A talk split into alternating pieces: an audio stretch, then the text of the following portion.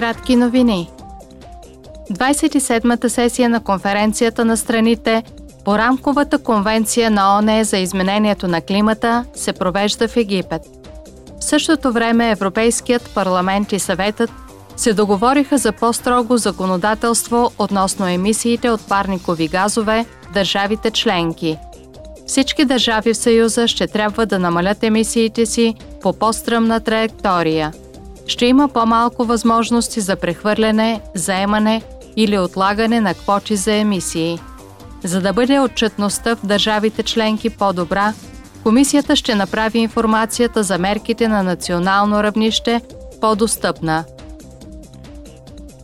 Церемонията по връчването на наградата за европейски гражданин за две хиляди двадесет и втора година се състоя тази седмица в Брюксел. Всяка година Европейският парламент присъжда наградата за проекти на отделни личности или организации, които допринасят за взаимното разбирателство и интеграцията между хората в Европейския съюз, за сътрудничеството и укрепването на европейския дух. Тази година парламентът получи триста номинирани проекта, тридесет от които бяха отличени. Заместник-председателят на парламента Дита Харанзова, която е председател на Комисията по присъждането на наградата за европейски гражданин, откри церемонията. Ето какво каза тя. Even in these days, дори в трудните дни, в които живеем в Европа, въпреки войната в Украйна, въпреки енергийната и икономическата криза, от които много европейци са засегнати, гражданите на Европа са тук и се борят.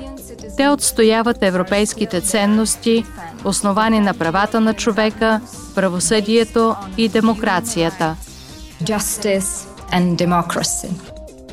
Специално признание получи неправителствената организация Promote Ukraine, базирана в Брюксел. Председателят на Европейския парламент Роберта Мецола ще посети утре Молдова. В Кишинев тя ще се срещне с президента на Молдова Майя Сандо и ще участва в обща пресконференция. Мецола ще говори и пред Молдовския парламент на специално пленарно заседание.